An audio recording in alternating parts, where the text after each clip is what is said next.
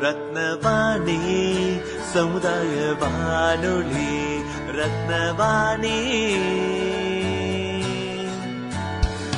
உங்க பிரச்சனையை தீர்வையுடன்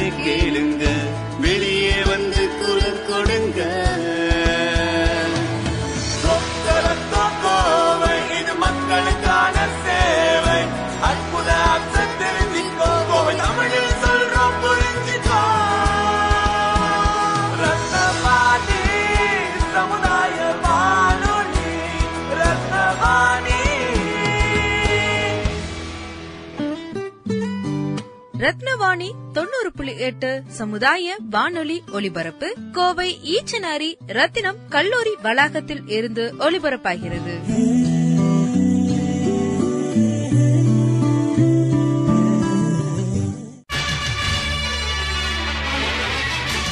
நம்ம ரத்னவாணி சமுதாய பண்பலை தொண்ணூறு புள்ளி எட்டில் கருங்கல்லை சிற்பமாக செதுக்கிய சிற்பிகளைப் போல தடைக்கற்களை படிக்கற்களாக மாற்றி வெற்றி வாகை சூடிய சாதனையாளர்களை கொண்டாடும் வெற்றி சிகரம். வெற்றி நிச்சயம். இது வேத சத்தியம். கொள்கை வெல்வதே நான் கொண்ட லட்சியம்.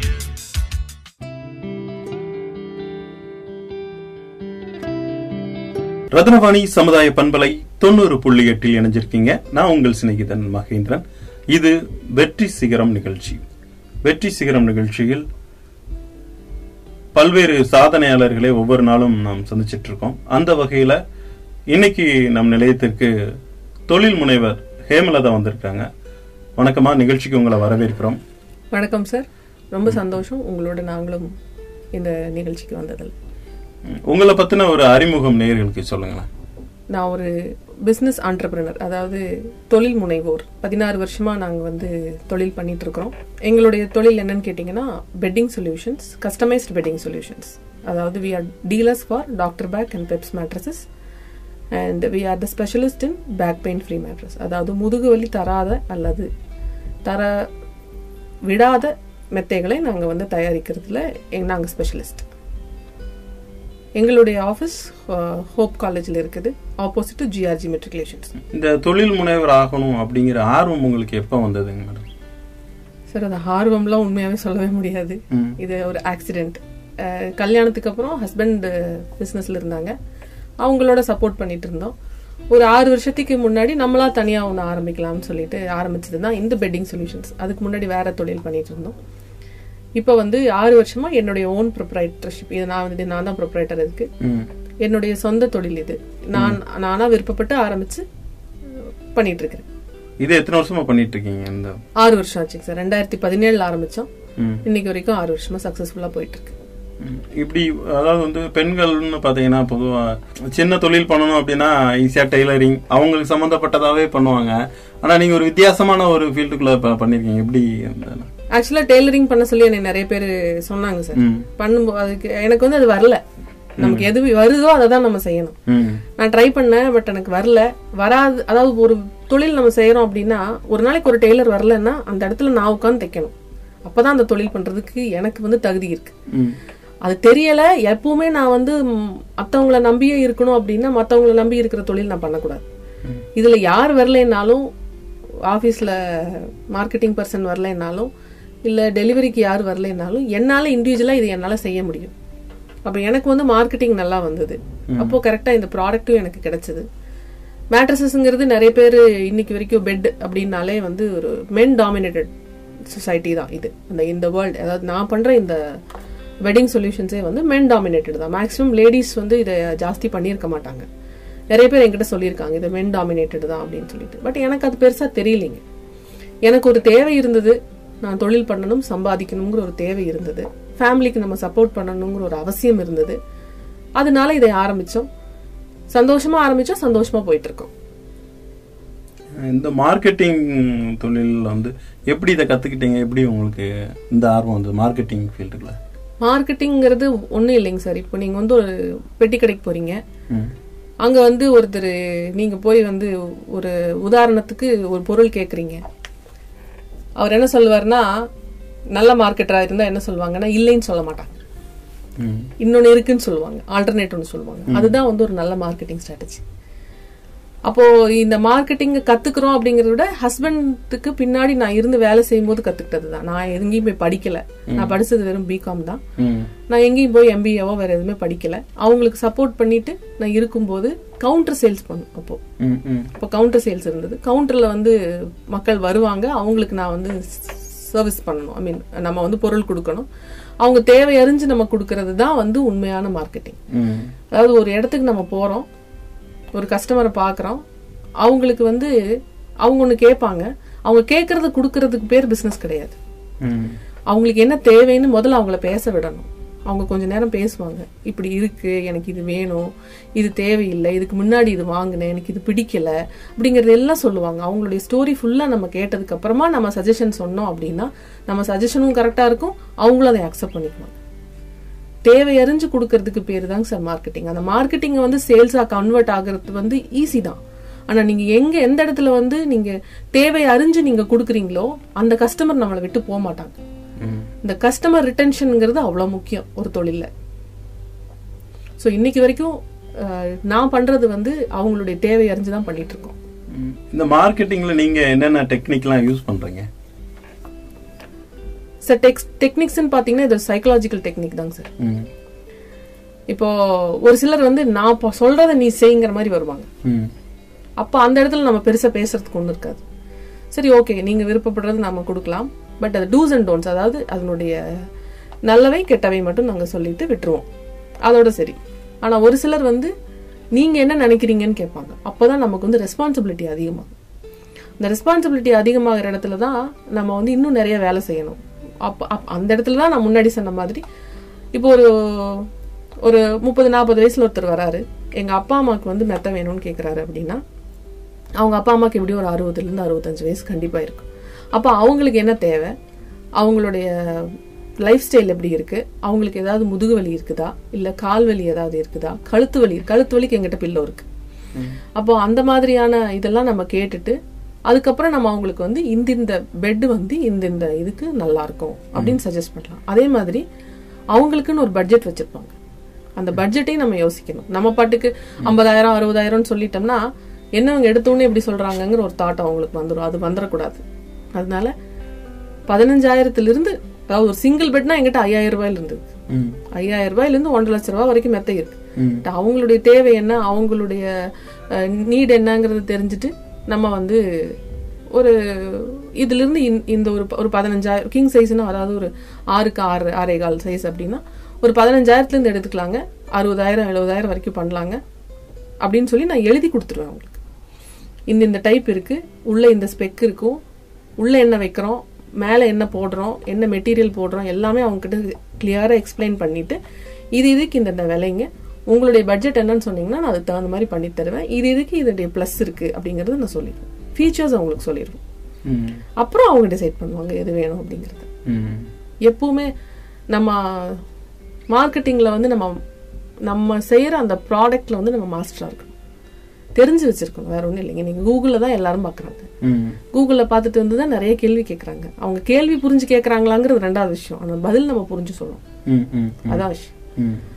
ஒரு மார்க்கெட்டிங் பர்சன் பாத்தீங்கன்னா அவங்களுக்கு வந்து ஒரு கேட்லாக கொடுத்தா கூட விற்க தெரியும். அந்த கேட்லாக் என்ன ஜிஎஸ்எம்னு சொல்ல தெரியும். பிரிண்ட் அடிச்ச கேட்லாக் தான். ஆனா நீ அது வந்து ரெண்டு ரூபாய்க்கு வித்துட்டு வானா வித்துட்டு வர தெரியும். அதுதான் ஒரு மார்க்கெட்டிங் பர்சன் கொடுக்குற ஒரு இது நான் நினைக்கிறேன். எனக்கு தெரிஞ்சது சொன்னேன் அவ்வளவுதான். ஆ, உங்களுடைய எதிர்கால லட்சியம்னா என்ன சொல்லுவீங்க? எதிர்கால லட்சியமா இல்லாத மனுஷனே உலகத்துல இருக்க மாட்டாங்க. எனக்கும் நிறைய இருக்குங்க சார். என்னுடைய ஷோரூம் இன்னும் கொஞ்சம் பெருசா பண்ணணும். இன்னும் கொஞ்சம் வைடன் பண்ணி அதை நிறைய அதாவது வாக்கின் கஸ்டமர்ஸ் அதிகமா உள்ள வரணும். ஃபுட்ஃபால் எந்த அளவுக்கு உள்ள இருக்குதோ அந்த அளவுக்கு தான் உங்களுக்கு கன்வர்ஷன்ஸ் இருக்கும் இப்போ ஒரு ப- காலையில இருந்து ஒரு பத்து பேர் வராங்க அப்படின்னா டெஃபினட்டா நம்மளால அஞ்சு பேர்த்த கன்வெர்ட் பண்ண முடியும். இப்போ ஃபுட்ஃபாலை வந்து இன்க்ரீஸ் பண்ணணும் நான் அதுக்குண்டான வேலையை இப்போ பண்ணிட்டு இருக்கிறோம் ம். இன்னொன்னு பாத்தீங்கன்னா எனக்கு வந்து இந்த கஸ்டமைஸ்டு பெட்டிங் சொல்யூஷன்ஸ் தான் என்னுடைய கான்செப்ட். என்னோட என்னால வந்து மெத்தைகளையும் என்னால வந்து கஸ்டமைஸ் பண்ணி தர முடியும் அதாவது கஸ்டமர்னுடைய கட்டிலினுடைய சைஸுக்கு அதாவது இந்த சைஸ் தான் பண்ணுவோன்னு கிடையாது. எனி சைஸ் நாங்க பண்ணி தருவோம். அவங்கனால மெஷர்மெண்ட் எடுக்க முடியல. ஒரு சிலர்னால வந்து எடுக்க தெரியாது அவங்களுக்கு. ஒரு சிலர் கன்ஃபியூஸ் ஆவாங்க. அப்ப நாங்களே நேர்ல போய் மெஷர்மெண்ட் எடுத்துட்டு அவங்களுக்கு தேவையானது நாங்க பண்ணி தருவோம். அந்த மாதிரி இருக்கிற இடத்துல பெட் ஸ்ப்ரெட் வந்து அவங்களுக்கு கிடைக்காது. அந்த பெரிய பெரிய பெட்டா இருக்கும். இன்னைக்கு வாங்குறதெல்லாம் பத்து இன்ச்சு பன்னெண்டு இன்ச் பெட் வாங்குறாங்க. அவங்களுக்கு வந்து பெட் ஸ்ப்ரெட் பெரிய சேலஞ்சுங்க அந்த மாதிரி இருக்கிறவங்களுக்கு என்னால கஸ்டமைஸ் பண்ணி பெட் ஸ்ப்ரெட் கொடுக்க முடியும். ஆனா என்ன மினிமம் ஆர்டர் குவாண்டிட்டி ஒரு அஞ்சு ஆறாவது அவங்க எடுக்கணும். அப்படி இருந்தா பண்ண முடியும். இன்னொன்னு என்னுடைய அடுத்த இது என்னன்னு இலக்கு என்னன்னு பாத்தீங்கன்னா இந்த ஸ்டோரை பெருசு பண்ணிட்டு இன்னொரு சைடுல வந்து எனக்குன்னு ஒரு ஒரு பிராண்ட் இப்போ நான் பண்றது எல்லாமே இன்னொருத்தரோட பிராண்டை நான் வாங்கி விற்கிறேன் டீலர் தான். பட் எனக்குன்னு ஒரு பிராண்ட் பண்ணி அதுல வந்து இந்த கஸ்டமைஸ்டு பெட்டிங் சொல்யூஷன்ஸை கொண்டு வரணும்னு நினைக்கிறேன். அதான் பெட்டை தவிர. இப்போ சே ஃபார் எக்ஸாம்பிள் நம்ம ஒரு வீட்டுக்குள்ள போறோம். நீங்க கால் வைக்கிறீங்க. கால் மீதியில கால் வைப்பீங்க. அந்த கால் மீதியில இருந்து ராத்திரி நீங்க போய் தூங்குற அந்த பில்லோ வரைக்கும் பொருள் என்னோடதா இருக்கு. சூப்பர் அந்த பொருள் எப்படின்னா கால் மீதி கிச்சனுக்கு போனீங்கன்னா கிச்சன் டவல் இப்போ நம்ம aprons gloves bedsheet bedspread pillow pillow case அது பெட் கூடவே வந்துடும் ஆட்டோமேட்டிக்கா ம். பாத்ரூம் டவல்ஸ் அவங்க நைட் யூஸ் பண்ற அந்த நைட் கவுன் இந்த மாதிரியான கான்செப்ட் நான் சொல்றது சோஃபா கவர். இது மட்டும் தான் நான் சொல்றது இந்த சோஃபா ஃபர்னிச்சர் எல்லாம் பண்ணல பண்றேன்னு சொல்லல. அந்த கிளாத் மெட்டீரியல்ஸ் எல்லாம் வந்து என்னோடதா இருக்கு. ஓ ஓ அப்படிங்கிறது என்னுடைய ஆசை. சொந்தமா நீங்களே தயாரிச்சு இது பண்ணணும்னு நினைக்கிறீங்க? சொந்தமா தயாரிக்கணும்னு அவசியம் இல்ல சார். நம்ம பேர் போட்டுக்கலாம். பண்ணி தரதுக்கு ஆள் இருக்கா? கொஞ்சம் இன்வெஸ்ட்மெண்ட் மட்டும் தான் தேவை. இது இருந்ததுன்னா எனக்கு ஒரு ஃபைவ் ஹண்ட்ரட் ஸ்கொயர் ஃபீட் ஒரு செவன் ஹண்ட்ரட் ஸ்கொயர் ஃபீட் இருந்தாலே என்னால ஒரு ஸ்டோர் அந்த மாதிரி போட முடியும். என்னுடைய சொந்த பிராண்ட்ல அந்த மாதிரி போட்டு அதை வந்து ஒரு ஒரு பிராண்ட் கிரியேட் பண்ணிட்டோம்னாலே நம்ம வந்து ஃப்ரான்ச்சைஸி கொடுக்கலாம். ம். அது வந்து லாங் டேர்ம் யோசனைங்க அது இப்போதைக்கு இது யோசிச்சுட்டு இருக்கேன். அதுக்கப்புறம் அது சக்ஸஸ் ஆனதுக்கு அப்புறமா அதை வந்து நான் ஃப்ரான்ச்சைஸி கொடுக்கணும்னு ஒரு ஆசை இருக்கு. ஒரு சிறந்த தொழில் முனைவராக இருக்கீங்க. நல்ல ஒரு மார்க்கெட்டிங் தெரிஞ்சவங்களாவும் இருக்கீங்க. இது தவிர வேற இதுலலாம் நீங்க இன்ட்ரெஸ்டட் உங்களுக்கு? இன்ட்ரெஸ்ட்னா எனக்கு டிராவலிங் ரொம்ப பிடிக்கும். அதாவது இலக்கில்லாத பயணம். எனக்கு அது ரொம்ப பிடிக்கும். அதாவது காலையில எந்திரிச்சு கார் எடுத்துட்டு இந்த இடத்துக்கு போறோம் இங்க சாமி கும்பிடுறோம் இந்த இடத்த பாக்குறோம். அப்படி இருக்கக்கூடாது ம். எக்ஸ்ப்ளோர் பண்ணணும். டிராவல்ங்கிறது வந்து நம்ம எக்ஸ்ப்ளோர் பண்ணணும். அப்பதான் நம்ம அதை வந்து என்ஜாய் பண்ண முடியுது. நான் நினைக்கிறது தான். ஒரு ஒருத்தருக்கு ஒவ்வொரு விருப்பம் இருக்கும். அந்த மாதிரி டிராவலிங் எனக்கு ரொம்ப பிடிக்கும். டிரைவிங்கும் பிடிக்கும். நானே கார் ஓட்டிக்குவேன். அதுல வந்து எல்லாத்துக்கும் பிடிச்ச மாதிரியே பாட்டு கேட்டுட்டு போறது இதெல்லாம் ரொம்ப பிடிக்கும். புக்ஸ் நல்லா நிறைய படிப்பேன். தமிழ் புஸ்தகங்க தான். எனக்கு இங்கிலீஷ் படிப்பேன் பட் நம்ம கூட ரொம்ப கனெக்டடா இருக்கிற ஒரு லாங்குவேஜ் படிக்கும்போது தான் நம்மளுக்கு அதனோட ஈர்ப்பு அதிகமா நிச்சயமா. ம். அதனால மோஸ்ட் கனெக்டட் வித் தமிழ் தான். தமிழ்ல வந்து பாத்தீங்கன்னா என்னோட favourite Sujatha. First and foremost favourite Sujatha. சுஜாதாவோட novels நிறைய கலெக்ஷன்ஸ் வச்சிருக்கேன். அப்புறம் பாத்தீங்கன்னா வண்ணநிலவன் ஜெயமோகன் பிரபஞ்சன் அவரோட கதைகள் படிப்பேன். இந்த மாதிரி வெரைட்டிஸ் நிறைய படிப்பேன். பொன்னியின் செல்வன் என்னுடைய வாழ்க்கையிலேயே மறக்க முடியாத ஒரு ஸ்டோரி. அதை வந்து ஒரு பத்து தடவையாவது படிச்சிருப்பேன். ரொம்ப பிடிக்கும். ஒவ்வொரு தடவை படிக்கும்போது எனக்கு ஒவ்வொரு டைமென்ஷன்ஸ்ல அது தெரிஞ்சிருக்குது. இப்போ நாங்க பொன்னியின் செல்வன் ட்ரிப் கூட போயிட்டு வந்துட்டோம். எங்களுடைய ஃப்ரெண்ட் ஒருத்தர் ஆர்கனைஸ் பண்ணாரு. அதுல வந்து நாங்க எங்க எங்கெல்லாம் போனீங்க அந்த ட்ரிப்ல நாங்க ஃபர்ஸ்ட் போனது பாத்தீங்கன்னா ஆஹ் அந்த கதையில வர மாதிரியே தான். வீரநாராயண பெருமாள் கோவில். வீரநாராயண ஏரி ஃபர்ஸ்ட் அதுல தான் வந்து வந்தியத்தேவன் வந்து குதிரையில வருவார்.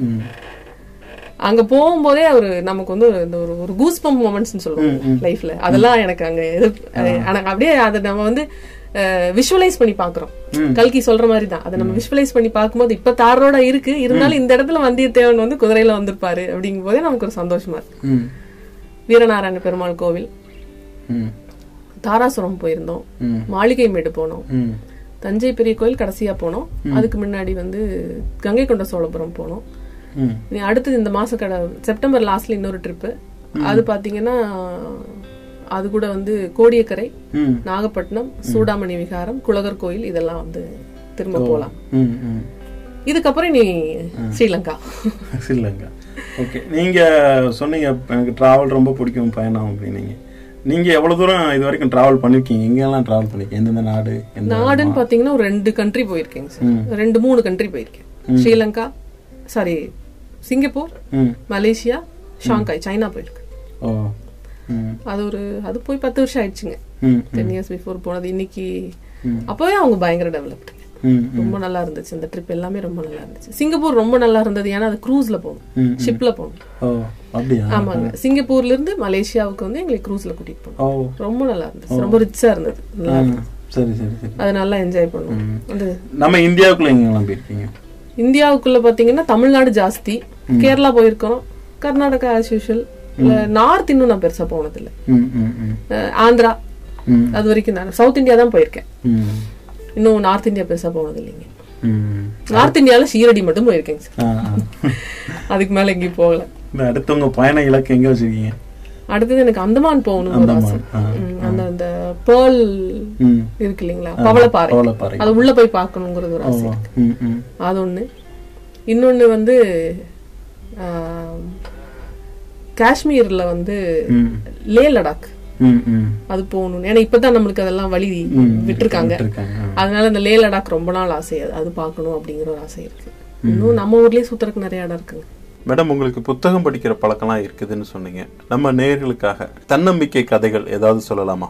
ஒரு விளையாட்டு வீரனுடைய ஒரு கதை. அவர் வாழ்க்கையில நடந்த ஒரு உண்மை சம்பவத்தை இங்க நான் வந்து உங்க கூட பகிர்ந்துக்கிறேன். இது வந்து ஒரு அமெரிக்கால நடந்த ஒரு ஸ்டோரி. அந்த விளையாட்டு வீரனுடைய பெயர் மைக்கேல் ஜோர்டன். உங்க எல்லாத்துக்கும் தெரிஞ்சிருக்கும். காட் ஆஃப் பாஸ்கெட் பால் அப்படிங்கிறது தான் அவருடைய பேர். அவருடைய சாதனைகளை இன்னைக்கு வரைக்கும் யாருமே பீட் பண்ணல. இப்போ இந்த கதையினுடைய தலைப்பு என்னன்னு கேட்டிங்கன்னா where there is a will there is a way மனம் இருந்தால் மார்க்கம் உண்டுன்னு சொல்லுவாங்க இல்லைங்களா? அந்த மாதிரி. மைக்கேல் ஜோர்டன் பார்த்தீங்கன்னா அவர் பிறந்த வருடம் ஆயிரத்தி தொள்ளாயிரத்தி அறுபத்தி மூணு புரூக்லின் அப்படிங்கிற ஒரு சிட்டியில் அவர் கூட பிறந்தவங்க நாலு அண்ணன் தம்பிகள். ரொம்ப ஒரு ஏழ்மையான குடும்பம். அவங்க வாழ்ந்த அந்த ஒரு அவர் வாழ்ந்த அந்த சூழ்நிலை அவங்க இருந்த அந்த ஏரியா அவங்க இருந்த அந்த ஊர் எல்லாமே பார்த்தீங்கன்னா கொஞ்சம் வயலன்ஸ் இருக்கிற மாதிரி இருக்கும். அப்பப்போ ஷூட்டிங் எல்லாம் நடக்கும். அந்த மாதிரியான ஒரு இதில் தான் அவர் வந்து பிறந்து வளர்ந்தாரு. அப்போ அவங்க அப்பாவுக்கு வந்து ஒரு எப்போ அதனால அந்த மைக்கேல் ஜோர்டன் வந்து கொஞ்சம் எப்போவுமே டல்லாகவே இருப்பார். படிப்பும் வந்து அவருக்கு ரொம்ப நல்லா வந்துச்சுன்னு சொல்ல முடியாது. ஸோ அவர் எப்பவுமே வந்து கொஞ்சம் டல்லாகவே இருப்பார். அப்படி இருக்கும்போது அவங்க அப்பாவுக்கு வந்து என்ன தோணுச்சுன்னா நம்ம பையனுக்கு நம்ம வாழ்க்கையில் பணம் தான் சம்பாரித்து கொடுக்க முடியல. அட்லீஸ்ட் அவனுக்கு இந்த வாழ்க்கையினுடைய வேல்யூ தெரிய வச்சாலாவது அவன் வந்து இன்னும் நல்லா இருப்பானே அப்படின்னு அவருக்கு தோணுது. ஸோ அவர் வந்து அவர் மகனுக்கு அதாவது மைக்கேல் ஜோர்டனுக்கு ஒரு டெஸ்ட் வைக்கிறாரு. அந்த டெஸ்ட் என்னன்னு பார்த்தீங்கன்னா ஒரு டிஷர்ட் அதாவது ஒரு பழைய டிஷர்ட் அந்த டிஷர்ட்டை கொடுத்து இது வந்து உனக்கு எவ்வளோ வேல்யூக்கு போகும்? அப்படின்னு சொல்லி கேட்குறாரு மைக்கேல் ஜோர்டனை அப்போ அவர் சொல்கிறாரு ஒரு டாலருக்கு தான்ப்பா இது போகும் அப்படின்னு சொல்கிறாரு ஆனால் அவங்க அப்பா என்ன சொல்கிறாருன்னா நான் உனக்கு ஒரு சேலஞ்ச் கொடுக்குறேன். நீ வந்து எனக்கு இது ரெண்டு டாலருக்கு வித்து கொடு அப்படின்னு சொல்லி சொல்கிறாங்க அப்போ வந்து என்ன இது? ஒரு டாலர் கொடுக்க மதிப்புள்ள ஒரு டிஷர்ட்டை கொடுத்து நம்மக்கிட்ட ரெண்டு டாலருக்கு கொடுக்க சொல்கிறாங்க அப்படின்னு சொல்லிட்டு சரி ஓகே கொடுங்க. நான் வித்து ட்ரை பண்ணுறேன் அப்படின்னு சொல்லி வாங்கிட்டு போகிறாரு வாங்கிட்டு போய் அவர் ஒரே ஒரு வேலை தான் பண்ணுறாரு அயர்ன் பண்ணுறாரு அதை நல்லா. அயர்ன் பண்ணிவிட்டு அதை கொண்டு போய் வந்து ஒரு சப்வே நம்ம ரயில்வே ஸ்டேஷன்ஸ் பஸ் ஸ்டேஷன்ஸ் கீழெல்லாம் சப்வே இருக்கும் இல்லைங்களா? அந்த மாதிரியான சப்வேல போய் அவர் உட்காந்து விற்கிறார் ஒரு நாலஞ்சு மணி நேரம் கழிச்சு அவர் ரெண்டு டாலருக்கு வித்துறாரு. வித்துட்டு வீட்டுக்கு வராரு. வீட்டுக்கு வரும்போது அவங்க அப்பா கிட்ட கொடுக்குறாரு இந்தவங்க நீங்கள் வந்து ஒரு டாலருடைய டிஷர்ட் எங்கிட்ட ரெண்டு டாலருக்கு வித்துட்டு வர சொன்னீங்க. நானும் வித்துட்டேன் அப்படின்னு சொல்லி கொண்டு வந்து கொடுக்குறாரு. சரி okay very good well done my son அப்படின்னு அவங்க அப்பா சொல்கிறாங்க அடுத்தது ஒரு ஒரு பத்து நாள் கழிச்சு திரும்ப அதே மாதிரி ஒரு டிஷர்ட் கொண்டு வந்து கொடுத்து இதே உன்னால் இருபது டாலருக்கு விற்க முடியுமா அப்படின்னு சொல்லி கேட்குறாங்க ரெண்டு டாலருக்கு விற்கிறக்கே நம்மளுக்கு நாலஞ்சு மணி நேரம் ஆச்சு. இதுவே இருபது டாலருக்கு நம்ம எப்படி விற்க முடியும் அப்படின்னு சொல்லி ரொம்ப தயங்குறாரு. அவர் மறுபடியும் பரவாயில்ல கொடுங்க நான் வந்து ட்ரை பண்ணுறேன் அப்படின்னு சொல்லிட்டு வாங்கிட்டு போகிறார் இப்போ இவருக்கு ஒரு சின்ன ஒரு ஸ்பார்க் அதாவது ஒரு யோசனை என்ன வருதுன்னா அவருடைய கசின்ஸ் வந்து ஒரு கார்மெண்ட் ஃபேக்ட்ரியில் வந்து வேலை செய்கிறாங்க அப்போ இந்த ட்ரெ டிஷர்ட்டை பிளெயினாக விற்கிறத விட அதுக்கு மேலே ஏதாவது நம்ம டிசைன் பண்ணோம்னா இன்னும் நல்லா விற்கலாமே அப்படின்னு சொல்லி ஒரு யோசனை வருது. கொண்டு போய் அவங்க கிட்ட கொடுத்து ஒரு மிக்கி மவுஸ் அண்ட் டொனால்ட் டக்கை வந்து இதில் எனக்கு பிரிண்ட் பண்ணி கொடுங்கன்னு சொல்லி கேட்குறாரு சரி நான் அவங்களும் Mickey Mouse and Donald duck print பண்ணி கொடுத்துட்றாங்க. இவரும் சந்தோஷமாக அதை வாங்கிட்டு அதாவது நம்ம எங்கே விற்கிறோங்கிறதும் ஒரு விஷயம் ஒன்று இருக்குது என்ன விற்கிறோம் அது எங்கே விற்கிறோன்னு யோசிக்கணும். இதை அவர் எடுத்துட்டு போய் ஒரு ரிச்சான ஸ்கூல் அதாவது பணக்கார குழந்தைகள் படிக்கிற ஒரு பள்ளிக்கூடத்துக்கு முன்னாடி நின்று விற்கிறாரு அப்போ அதில் ஒரு பையனுக்கு அந்த டிஷர்ட் ரொம்ப பிடிச்சி போச்சு. மிஸ் பண்ணுறக்கு மனசே இல்லை. எனக்கு தான் இது கண்டிப்பாக வேணும்னு சொல்லிட்டு இருபது டாலர் என்ன உனக்கு நான் இருபத்தஞ்சு டாலர் கொடுக்குறேன்னு சொல்லி இருபத்தஞ்சு டாலருக்கு அதை வந்து வாங்கிடுறாரு. இப்போ மைக்கேல் ஜோர்டனுக்கு பயங்கர சந்தோஷம்.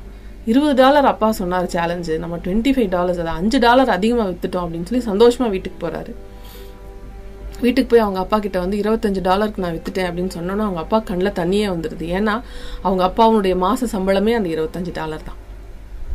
அப்போது மகனுக்கு வந்து நம்ம ஒரு நல்ல வழி தான் காட்டிகிட்ருக்குறோங்கிற இருக்கிறோங்கிற ஒரு நல்ல ஒரு எண்ணம் அவருக்கும் வருது. அதாவது நல்ல வழி தான் காட்டுறோங்கிற கரெக்டான இடத்துக்கு தான் போயிட்டுருக்குறோங்கிற ஒரு தாட் அவருக்கு வருது. சரி அப்படின்னா நான் உனக்கு இன்னொரு சேலஞ்சும் கொடுக்குறேன். அதுலேயும் நீ வின் பண்ண முடியுதான்னு பாரு அப்படின்னு சொல்லி சொல்கிறாரு சரி என்ன? இந்த தடவை வந்து மைக்கேல் ஜோர்டனுக்கு தயக்கமே கிடையாது. கண்டிப்பா அவர் என்ன சேலஞ்ச் கொடுத்தாலும் நான் வின் பண்ணிட்டு வரேன்னு சொல்லி சொல்றாரு தைரியமா. அப்போ திரும்ப இன்னொரு டிஷர்ட்டவே கொடுத்து இது ஒரு இரநூறு டாலருக்கு உன்னால விற்க முடியுமான்னு கேட்குறாரு அவர் திரும்ப பதில் கூட சொல்லலை. என்னால் முடியுங்கிற ஒரே நம்பிக்கை அவருக்கு இருந்தது மைக்கேல் ஜோர்டனுக்கு உடனே அதை வாங்கிக்கிறாரு. வாங்கிட்டு வெளியே வந்து யோசிக்கிறார் இது எப்படி நம்ம இரநூறு டாலருக்கு விற்கிறது ஏன்னா இருபது டாலருக்கு விற்கிறதுக்காக நம்ம வந்து மிக்கி மவுஸ் அண்ட் போட்டோம். இருநூறு டாலருக்கு விற்கணும்னா அது நம்ம எப்படி அப்படின்னு சொல்லிட்டு வெளியே வந்து யோசிக்கிறார். யோசிக்கும்போது அந்த நியூயார்க்கில் வந்து அந்த டைமில் ஒரு மூவி ப்ரமோஷன் நடக்குது. ஃபாரா ஃபாசட் அப்படிங்கிற ஒரு ஆக்ட்ரஸ் வந்து அங்கே வந்திருக்காங்க. படம் பேர் வந்து சார்லஸ் ஏஞ்சல்ஸ் அப்படிங்கிற ஒரு மூவி. சார்லஸ் ஏஞ்சல்ஸ் அப்படிங்கிற ஒரு மூவிக்காக ஃபாரா ஃபாசட் அப்படிங்கிற ஒரு ஆக்ட்ரஸ் அங்கே வந்திருக்காங்க. அந்த டைமில் அவங்க ரொம்ப ஃபேமஸ் அந்த ஆக்ட்ரஸ் அங்கே வந்து ஒரு ஆடிட்டோரியமில் அந்த மூவி ப்ரமோஷன் நடந்துட்டு இருக்குது. இவர் அப்படியே நடந்து போய் அங்கே நிற்கிறாரு இந்த ஃபாரா ஃபாசட் பார்த்து ஒரு ஆட்டோகிராஃப் வாங்கிடணும்னு இவருக்கு ஒரு ஆசை. போய் முட்டி மோதுறாரு. குட்டி பையனாக இருக்கிறதுனால அந்த செக்யூரிட்டிஸ் யாரும் உள்ளே வேற விட மாட்டேங்கிறாங்க. வெளியே வராங்க ஃபாரா ஃபாசட் அங்கேருந்து. ப்ரோக்ராம் முடிச்சுட்டு. இந்த குட்டி பையன் வந்து இவங்க முட்டிட்டு இருக்கிறத முட்டி மோதிட்டு இருக்கிறத பார்த்து யார் இந்த குட்டி பையன்? விடுங்க அப்படின்னு சொல்லி சொல்கிறாங்க இவரும் குடுகுடுன்னு ஓடி போகிறாரு போயிட்டு என்ன தம்பி வேணும் உனக்கு? அவன் அவங்க கேட்குறாங்க எனக்கு உங்கள் ஆட்டோகிராஃப் வேணும் அப்படின்னு சொல்லி சொல்கிறார் இவர் கையில் அந்த டிஷர்ட் தான் இருக்குது இந்த டிஷர்ட்டை கொடுக்குறாரு. அவங்களும் வந்து அந்த டிஷர்ட்டை வாங்கி ஆட்டோகிராஃப் போட்டுறாங்க. இவருக்கு பயங்கர சந்தோஷம். அங்கேருந்து சந்தோஷமாக வெளியோடி வராரு. வெளியே வந்து நான் ஃபாரா ஃபாசட் கிட்ட ஆட்டோகிராஃப் வாங்கின டிஷர்ட் என் கையில் இருக்குது இது யாருக்கு வேணும்? அப்படின்னு சொல்லி கேட்குறாரு ஒரு ஏலம் மாதிரி தானே வச்சுக்கலாமே. ஃபாரா ஃபாசட் கிட்ட ஆட்டோகிராஃப் வாங்கின டிஷர்ட் என் கையில் இருக்குது அப்படின்னு சொல்லி ரொம்ப சந்தோஷமாக அவர் வெளியோடி வரும்போது ஒரு பெரும் பணக்காரர். அவருக்கு வந்து ஃபாரா ஃபாசட்டை ரொம்ப பிடிக்கும். அவர் வந்து குடு தம்பி நான் வாங்கிக்கிறேன். அப்படின்னு. எவ்வளோக்கு வாங்குவீங்கன்னா தௌசண்ட் டூ ஹண்ட்ரட் டாலர்ஸ் கொடுத்து நான் வாங்கிக்கிறேன் அப்படின்னு சொல்லி சொல்கிறாரு தௌசண்ட் டூ ஹண்ட்ரட் டாலர்ஸா நம்ம டார்கெட் டூ ஹண்ட்ரட் டாலர்ஸ் தானே. தௌசண்ட் டூ ஹண்ட்ரட் தரேன்னு சொல்கிறாருன்னு சொல்லி இவர் பயங்கர ஹாப்பியாகி சந்தோஷமாக கொடுத்துட்றாரு கொடுத்துட்டு அந்த பணத்தை வாங்கிட்டு அவர் வீட்டுக்கு வராரு. வரும்போது சொல்லவே வேண்டாம். அவங்க அப்பா வந்து ரொம்ப ஹாப்பி உன்னால் இவ்வளோ சாதிக்க முடியுது. ரொம்ப சூப்பர் சந்தோஷம் அப்படின்னு சொல்கிறாரு இதுக்கப்புறம் அவங்க அப்பா வந்து மைக்கேல் ஜோர்டன் கிட்ட கேட்குறாரு சரி நான் உனக்கு வந்து மூணு டெஸ்ட் வச்சேன். நீ மூணுலேயுமே ரொம்ப பிரமாதமாக பண்ணிட்ட. இதிலிருந்து நீ என்ன கற்றுக்கிட்ட அப்படின்னு சொல்லி கேட்கிறார் அப்போ மைக்கேல் ஜோர்டன் சொல்கிறாரு when there is a will there is a way அப்படின்னு. ஓகே இது நீ சொல்கிறது கரெக்டு தான். ஒத்துக்கிறேன். ஆனால் இன்னும் இதில் வந்து வேல்யூ ஆடட் பாயிண்ட்ஸ் இன்னும் இருக்குது அது என்னன்னு சொல்லு அப்படிங்கிறாரு. எனக்கு தெரியலப்பா நீங்களே சொல்லுங்க அப்படிங்கிறாரு. அதாவது ஒரு டிஷர்ட்டுக்கே உன்னால் வந்து ஆயிரத்தி இரநூறு டாலர் கொடுத்து உன்னால் விற்க முடியுதுன்னா உன்னுடைய லைஃப் உனக்கான வேல்யூவை நீ எந்த அளவுக்கு ஆட் பண்ணிக்க முடியும்னு யோசிச்சுப்பாரு அதாவது ஒரு டாலர் பெருமானம் உள்ள ஒரு டிஷர்ட்டை உன்னால் ஆயிரத்தி இரநூறு டாலருக்கு விற்க முடியுது அப்படின்னா அந்த டிஷர்ட்னுடைய வேல்யூவை நீ எந்த அளவுக்கு மேலே கொண்டு வந்திருக்க? அப்போ உன்னுடைய வாழ்க்கை நம்மளுடைய கடவுள் கொடுத்த இந்த அருமையான வாழ்க்கைக்கு நீ என்ன வந்து வேல்யூ ஆட் பண்ண போற? அப்படிங்கறது நீ யோசி. நம்மளுக்கு இருக்கிற இந்த அழகான வாழ்க்கைக்கு நம்ம வந்து லைஃப் ஆட் ஆட் பண்ணிக்கணும். நம்ம தான் வந்து நம்மளுடைய லைஃப்பை அண்டர்ஸ்டாண்ட் பண்ணி நம்மளுடைய ஃப்ரெண்ட்ஸ் கூடவும் ஃபேமிலியோடவும் சந்தோஷமாகவும் ரன் பண்ணுறதுக்கு நம்மளுடைய லைஃப்க்கு நம்ம தான் வந்து வேல்யூ ஆட் பண்ணிக்கணும். ஒரு வேல்யூ ஆடட் லைஃப் உன்னுடைய லைஃப் வந்து இன்னும் வேல்யூ ஆடடாக இருந்தால் எவ்வளோ நல்லா இருக்கும்னு நீ கொஞ்சம் யோசிச்சு பாரு அப்படின்னு சொல்லி சொல்கிறாங்க அதுக்கப்புறமா தான் அவர் பேஸ்கெட் பாலில் ரொம்ப கான்சென்ட்ரேட் பண்ணி ரொம்ப நல்லா விளையாண்டு காட் ஆஃப் பேஸ்கெட் பால் அப்படிங்கிற ஒரு அருமையான பேர் வாங்கி இன்றைக்கும் அவருடைய சாதனைகளை யாருனாலையும் பீட் பண்ண முடியாத அளவுக்கு அருமையான ஒரு பிளேயராக அவர் வந்தார். இதிலிருந்து நமக்கு என்ன தெரியுதுன்னா எப்பவுமே நம்ம சொல்கிறது தான் பாசிட்டிவாக இருக்கிறது ரெண்டாவது எந்த ஒரு விஷயத்தையுமே முடியாதுன்னு நினைக்காம நம்மளால் முனைந்தால் முடியும் அப்படிங்கிற ஒரு நல்ல ஒரு தாட்டோட நம்ம லைஃப்பை வந்து எப்பவுமே ஸ்டார்ட் பண்ணோம் காலையில் எந்திரிக்கும் போது அந்த பாசிட்டிவிட்டியோட தான் நம்ம எந்திரிக்கணும். தூங்க போகும்போதும் அதே பாசிட்டிவிட்டியோட தான் நம்ம தூங்கணும். எண்ணம் போல் வாழ்க்கைன்னு சொல்லுவாங்க. அதே மாதிரி தாங்க எல்லாமே. ஒரு சிறந்த தொழில் முனைவர் ஆகணும் வெற்றி உங்களை மாதிரி வெற்றி பெறணும் அப்படின்னு நினைக்கிற முயற்சி செஞ்சுட்டு இருக்கவங்களுக்கு நீங்க என்ன சொல்ல விரும்புறீங்க? வெற்றி பெறணும்னா விடாமுயற்சி. ஒன்று அது எல்லாரும் சொல்கிறது தான் பேஷனேட்டாக பண்ணணும் சார் எந்த வேலை செஞ்சாலும். அதாவது நம்ம வந்து ஆஃபீஸில் உட்காந்துருப்போம் ஐயோ இன்னைக்கு வேலையே இல்லையே. ரொம்ப டல்லாக இருக்குது அப்படின்னு நினைப்போம். அடுத்த நாள் பார்த்தீங்கன்னா பயங்கரமாக வேலை வரும். அப்போ அதை வந்து சந்தோஷமாக செய்யணும். ஐயோ இன்னைக்கு இத்தனை வேலையா? அப்படின்னு நினைக்கக்கூடாது. ஒரு ப்ளஷராக பண்ணுங்க. எந்த வேலையை செஞ்சாலும் சரி. காலைல எழுந்துச்சு சமைக்கிறதுல இருந்து நீங்கள் வீட்டை க்ளீன் பண்ணுறதுல இருந்து ஒரு விமனாக இருக்கிறதுனால சொல்கிறேன் நீங்கள் ஒரு பேனா எடுத்து எழுதுறதுலேருந்து நீங்கள் கடையில் உங்கள் உங்களுடைய ஷோரூமை பார்த்தாலே வந்து தெரியணும் நம்ம பேஷனேட்டாக இருக்கிறோங்கிறது வந்து கஸ்டமருக்கு தெரியணும் உங்கள் தொழிலை நீங்கள் வந்து விரும்புங்க. அததான் சொல்லுவேன் மெயினாக நீங்கள் வந்து you love your profession and do it passionately பேஷனேட்டாக பண்ணுங்க. எதை பண்ணாலும் சரி. பிடிக்கலையா? தயவு செஞ்சு அதுலேருந்து வெளியே வந்துடுங்க கடனேன்னு எந்த வேலையுமே செய்ய வேண்டாம் இதுதான் வந்து என்னுடைய அட்வைஸ் இது நான் ஃபாலோ பண்றது தான் இந்த அட்வைஸ்ன்னு எடுத்துக்க வேண்டாம் இது ஜஸ்ட் நான் ஃபாலோ பண்றது உங்களுக்கு இதுக்கு எல்லாத்துக்கும் சப்போர்ட்டிவா இருக்கிறதெல்லாம் யாரு? Family sir hundred percent family support இல்லாமல் எதுவுமே பண்ண முடியாது. ஃபேமிலியில் ஹஸ்பண்ட் அம்மா அப்பா குழந்தைங்க உள்பட எல்லாருமே எனக்கு சப்போர்ட் அதுலலாம் எந்த குறையுமே இல்லை. குழந்தைங்களாம் என்ன பண்றாங்க? பெரிய பொண்ணு ரெண்டு பொண்ணு எனக்கு. பெரியவங்க வந்து அண்ணா யூனிவர்சிட்டியில் படிக்கிறாங்க காலேஜ் ஃபர்ஸ்ட் செகண்ட் இயர் இப்போ. சின்னவங்க லெவன்த் ஸ்டாண்டர்ட் அவங்களுக்கு உங்க உங்களை மாதிரி வேற ஏதாவது ஆர்வங்கள் இருக்கா? இந்த மாதிரி தொழில்ல? இல்லைங்க. ரெண்டு பேர்த்துக்குமே என்னோட இதில் பெருசா இல்லை. பெரியவங்க ஆல்ரெடி இன்ஜினியரிங் நீங்க அவங்க லைன் வேற மாதிரி இருக்கும். சின்னவங்க வந்து கிளாசிக்கல் டான்சர் அதுதான் அவங்களோட ஃபேவரெட் என்னோட லைனுக்கு வரக்கு வாய்ப்புகள் ரொம்ப கம்மிங்க. பெண் தொழில் முனைவர்களுக்கு நிறைய சவால்லாம் உண்டு. நீங்க எதிர்கொண்ட சவால்கள்லாம் என்ன? சார் சவால்னு எடுத்துட்டீங்கன்னா நம்ம வந்து ஒரு இடத்துக்கு போறோம். கண்டிப்பா அந்த பிசினஸ் இன்னைக்கு க்ளோஸ் ஆயிரும்னு நினைச்சிட்டு போவோம். அந்த இடத்துல வந்து ஆகாது. அந்த இடத்துல வந்து நம்ம வந்து மனசு விட்டுறக்கூடாது. நமக்கு முன்னாடி வேணும்னே நம்ம வந்து விலையை குறைச்சு கொடுக்குறவங்க இருக்காங்க. வேணும்னே அந்த பிசினஸ் அவங்களுக்கு அது நஷ்டத்துல கூட நடக்கலாம். இருந்தாலும் பரவாயில்லன்னு நினைப்பாங்க. அந்த இடத்துல மனசு விட்டுறக்கூடாது. எல்லா இடத்துலையுமே மென் டாமினேஷன் இருக்க தான் செய்யும். நான் எல்லாத்தையுமே குறை சொல்லவே மாட்டேன். எனக்காக ஹெல்ப் பண்ணவங்க நிறைய இருக்காங்க. ஒரு ஃப்ரெண்ட்ஸ் ஆகட்டும் ஃபேமிலியிலே ஆகட்டும். வெளியே யாருனே தெரியாத முகம் தெரியாத நிறைய ஆண்கள் வந்து நமக்கு ஹெல்ப் பண்ணியிருக்காங்க. அதனால் நம்ம நம்ம எப்படி நடந்துக்கிறோங்கிறதுல தான் இருக்குது அவங்களுடைய பார்வை நம்ம மேலே எப்படி இருக்கும்னா நம்ம எப்படி இருக்கிறோம் அப்படிங்கிறதுல தான் இருக்குது நம்ம சரியா இருந்தோம்னா யாரும் நம்மளை எந்த டிஸ்டர்ப் பண்ண இது வரைக்கும் எனக்கு அந்த மாதிரி ஒன்றும் பெருசா இருந்தது இல்லை ஃபேஸ்புக் இன்ஸ்டான்னு போகும்போது ஒரு சிலது வரும்.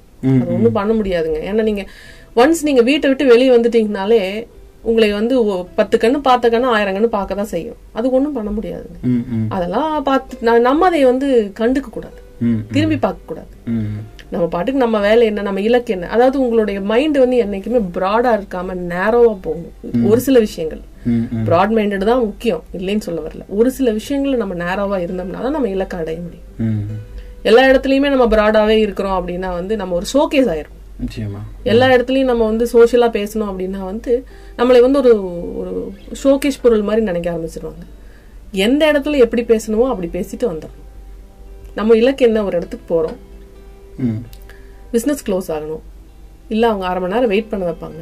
ஒரு மணி நேரம் வெயிட் பண்ண வைப்பாங்க. பரவாயில்ல. அதுக்கு தானே வந்திருக்கிறோம். நிச்சயமா. அவங்களுக்கு நமக்கு என்ன சம்பந்தம் இதை விட்டா? அவங்களுக்கு ஒரு பெட்டவோ இல்லை ஏதோ ஒன்று கொடுத்தனா வேலை முடிஞ்சது. அடுத்து அவங்க ரெஃபரன்ஸ் பண்ணாங்கன்னா நம்ம போக போறோம். அவங்க கூட நம்ம என்ன ரிலேஷன்ஷிப் என்ன இருக்க போகுது நம்மளுக்கு? வெயிட் பண்ண வச்சா பரவாயில்ல. திட்டினா பரவாயில்ல. பொருளுக்கும் அவங்களுக்கும் தான் சம்பந்தமே ஒழிய உங்களுக்கு நீங்க அதை வந்து பர்சனலா எடுத்துக்காத வரைக்கும் யாரும் உங்களை ஹர்ட் பண்ணிட மாட்டாங்க.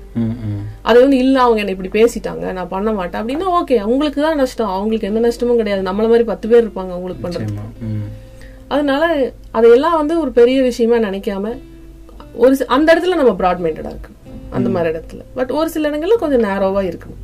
இருக்க வேண்டிய இடத்துல இருக்கிற மாதிரி இருந்துட்டோம்னா நம்மளை யாரும் டிஸ்டர்ப் பண்ணும் சேலஞ்சஸ் இருக்குதாங்க சார் செய்யும். சேலஞ்ச் இல்லைன்னுலாம் சொல்லவே முடியாது. நிறைய இடங்கள்ல நமக்கு ட்ரெஸ் கோட்ல இருந்து எல்லாமே சேலஞ்சா இருக்கும். அதுக்கு தான் நம்ம வந்து டிக்னிஃபைடா இருக்கணும் அதுல மட்டும். ரொம்ப கேர்ஃபுல்லா டிக்னிஃபைடா இருந்துட்டோம்னா யாரும் நம்மள எது சொல்ல இது வரைக்கும் எனக்கு அந்த மாதிரியான டிஸ்டர்பன்ஸ் எதுவும் வந்ததில்லை. ஓகே இவ்வளவு நேரமும் நம்ம நிகழ்ச்சியில கலந்துக்கிட்டு நிறைய விஷயங்களை எங்களோட பகிர்ந்துக்கிட்டீங்க. மேலும் பல சாதனை படைக்க ரத்னவாணி சமுதாய பண்பலை மனதார வாழ்த்துகிறது. ரொம்ப நன்றிங்க மேடம். ரொம்ப நன்றி சார். என்னுடைய சில எனக்கு தெரிஞ்ச வரைக்கும் சொல்லியிருக்கிறேன். மறுபடியும் ஒரு சந்தர்ப்பம் கிடைக்கும்போது இன்னும் நம்ம கலந்து பேசலாம். நன்றி நன்றி சார். எல்லாருமே நிகழ்ச்சியில கேட்டு ரசிச்சிருப்பீங்கன்னு நான் நம்புறேன். மீண்டும் மற்றும் ஒரு நிகழ்ச்சியில உங்களை சந்திக்கும் வரை உங்கள் அன்போடும் ஆதரவோடும் விடைபெறுகிறேன். உங்கள் சிநேகிதன் மகேந்திரன். நடப்பவை நல்லவையாகட்டும்.